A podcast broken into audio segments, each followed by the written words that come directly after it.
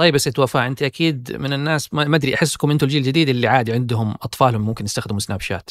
آه صدق لا ولكن إذا كان في ضوابط للاستخدام يعني بيكون أفضل أكيد. هو الضوابط على فكرة هذه اللي أنت تتكلم عليها إنه صح في ناس ماني داري مدرسة إنه شيل جوال ابنك ودور فيه بس إنه إذا مثلا عيالك مستخدمين سناب شات خصوصا في السعودية فالهيئه العامة للإعلام المرئي المسموع كذا أعلنوا مع سناب شات إنه أطلقوا ميزة اللي هي Family Center هاي هم أعلنوا عنها في أغسطس أطلقوها تدريجي والآن وصلت للسعودية. فهذه حتخليك إنك تراقب عيالك تضيفهم كذا أول شيء أنت تضيفهم كأفراد عائلة وتقدر تراقب هم يتراسلوا مع مين؟ فما حتشوف الشات حقهم ولا إيش الصور ولا إيش يرسلوا بس تعرف هم يتراسلوا مع مين؟ أكثر شيء نشاط على أساس إنه لو شفت شخص كذا غريب أو أنت ما تعرفه تقدر تسأل ابنك إنه هذا مين؟ تراسل مع مين؟ يعني حفاظا عليه على أطفالكم أو حفاظا على المراهقين. وهي كمان متاحة لل يعني للأعمار بين 13 إلى 18 فأكبر من 18 سنة ما حتقدر تراقبه. هذا بودكاست الفجر من ثمانية بودكاست فجر كل يوم. نسرد لكم فيه سياق الأخبار اللي تهمكم. معكم أنا وفاء عبد العالي. وأنا ثمود بن محفوظ. خبرنا الأول عن تحذيرات الصندوق الدولي من أزمة الغذاء في العالم العربي. والخبر الثاني عن تمديد الرهن العقاري في السعودية إلى 30 عام.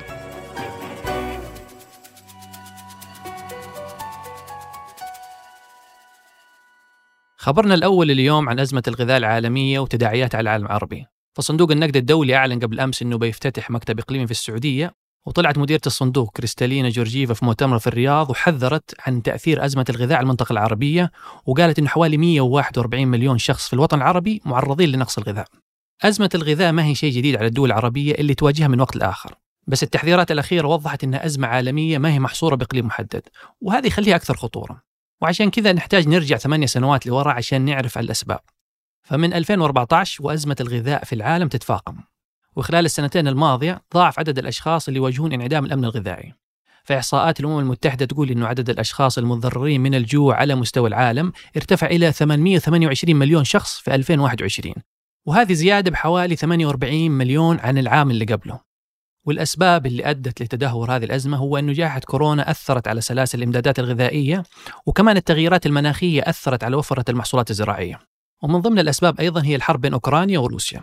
فهذه الأزمة ممكن تتفاقم أكثر مع استمرار الحرب بين الدولتين لأن الحرب تسببت في انخفاض القمح للمرة الأولى من أربع سنوات. فأوكرانيا تعتبر هي سلة الغذاء للعالم كله والحرب منعتها أنها تصدر 25 مليون طن من الذرة والقمح.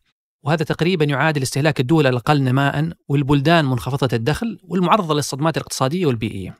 يعني حتى الدول العظمى تأثرت من الحرب بين روسيا وأوكرانيا. فأمريكا مثلا زادت أسعار المواد الغذائية والطاقة والتضخم وصل لأعلى مستوياته من 1981 وحتى في بريطانيا أسعار المواد الغذائية ارتفعت بشكل سريع ما صار في البلد من 13 سنة. تأثير الحرب الأوكرانية الروسية ما اقتصر على الدول الغربية فقط لأنه كمان الدول العربية تأثرت وتأثر أمنها الغذائي. عندك برنامج الغذاء العالمي ومنظمة الأمم المتحدة للأغذية والزراعة اللي تعرف بالفاو يتوقعوا أنه تدهور مشكلة الأمن الغذائي في 20 دولة.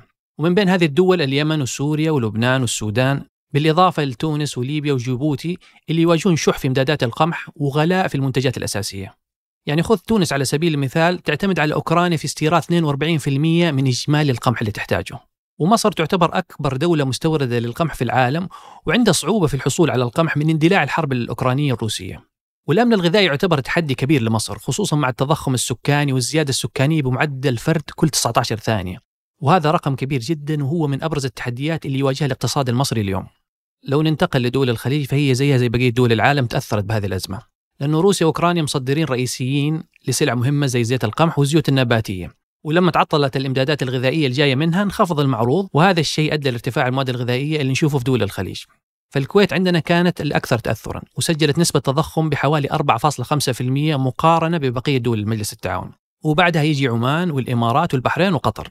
أما السعودية فسجلت نسبة أقل عند 2.5%. السبب الأول للتضخم في السعودية هو ارتفاع أسعار المواد الغذائية بنسبة 4.4%. وبرغم أنه معنا دول الخليج بشكل عام كانت أقل بسبب استقرارها السياسي والاقتصادي لكنها ما زالت تستورد 85% من احتياجاتها الغذائية وهذا يخليها معرضة للخطر من ناحيتين.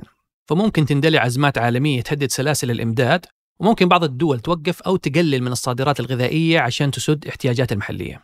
وعشان كذا بدأت دول الخليج تتبنى استراتيجيات مختلفة عشان تضمن أمنها الغذائي. فهي أقامت شراكات زراعية مع دول الجوار مثل الأردن والمغرب والسودان وشراكات مع الاتحاد الأوروبي في قطاع الأغذية. لأنها تعرف أنه تنويع اعتمادها والاستيراد من عدة مصادر هو أمر ضروري. وأيضا محليا فالسعودية استثمرت في إنشاء محطات تحلية المياه اللي فوائدها ما تنحصر بس أنه في مياه الشرب لكنها تفيد أيضا في الزراعة. لكن مع مشكلة نقص الغذاء في عندنا مشكلة أخرى هي الهدر.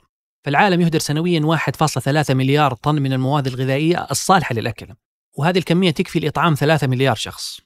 وللأسف السعودية تحتل المرتبة الأولى في قائمة أكثر البلدان هدرا للغذاء.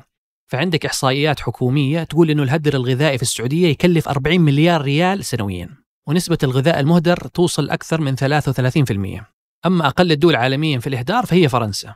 والسبب مو إنهم يعني مثلا ناس كذا مرة يحبون النعبة، لكن الحكومة هناك فرضت قوانين صارمة في موضوع إعادة التدوير وتقليل النفايات العضوية.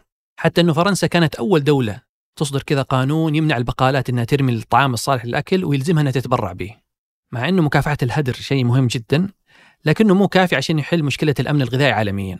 فقلة الموارد المالية تخلي الكثير من البلدان إنها تحتاج لقروض عشان تتجنب المجاعات ومشاكل نقص الغذاء. وعشان كذا صندوق النقد الدولي يحاول يوفر دعم مالي للدول الاكثر احتياجا. خصوصا إنه في 48 دولة معرضه للازمات الغذائية منها 20 دولة ممكن تحتاج تمويل عاجل. لذلك تبنى الصندوق الأسبوع الماضي مبادرات تسهل على الدول إنها تحصل على دعم مالي طارئ عشان تواجه مشكلات الأمن الغذائي. وشددت مديرة الصندوق قبل أمس على أهمية استثمار دول الخليج زي السعودية والإمارات في تعزيز الأمن الغذائي للدول العربية الأخرى واصلا عربيا ضخت مجموعة التنسيق العربية في يونيو الماضي حوالي 10 مليار دولار عشان يواجهون أزمة امدادات الغذاء العالمية. لكن يظل السؤال هل هذا كافي حتى تتجنب الدول العربية النقص الحاد في المواد الغذائية؟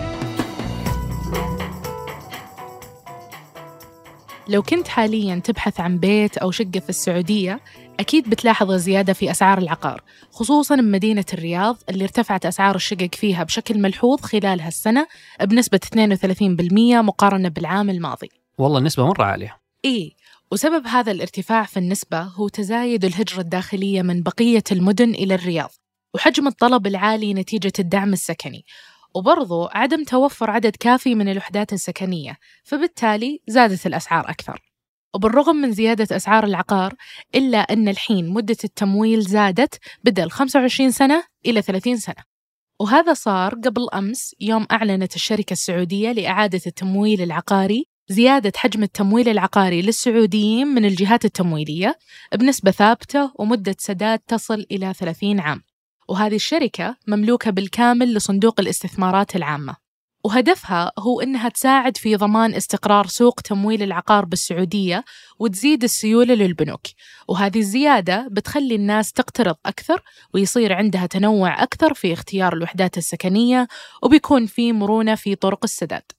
هذه الشركة ما تقدم تمويل مباشر للأفراد هي تشتغل مع البنوك. والحين البنوك لما يعطونك مليونين عشان تشتري بيت ويجلسون ينتظرونك 30 سنة لين تقفل التمويل تقل فرص البنك من تمويل عدد أكبر من الناس. فهنا جاء دور سوق التمويل العقاري الثانوي. وهذا دور الشركة السعودية لإعادة التمويل العقاري. واللي تسويه تروح للبنوك وتوقع معاهم اتفاقيات إعادة التمويل. ففعليا تتحول المحفظة العقارية باسم الشركة. وتقدم الشركة سيولة للبنك بحيث يرجع يعيد تمويلها للمستفيدين.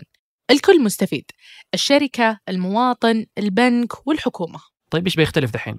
الحين تقدر تاخذ التمويل وتمد فترات السداد إلى 30 سنة وهالشيء بيخلي عندك قدرة شرائية أعلى من الأول.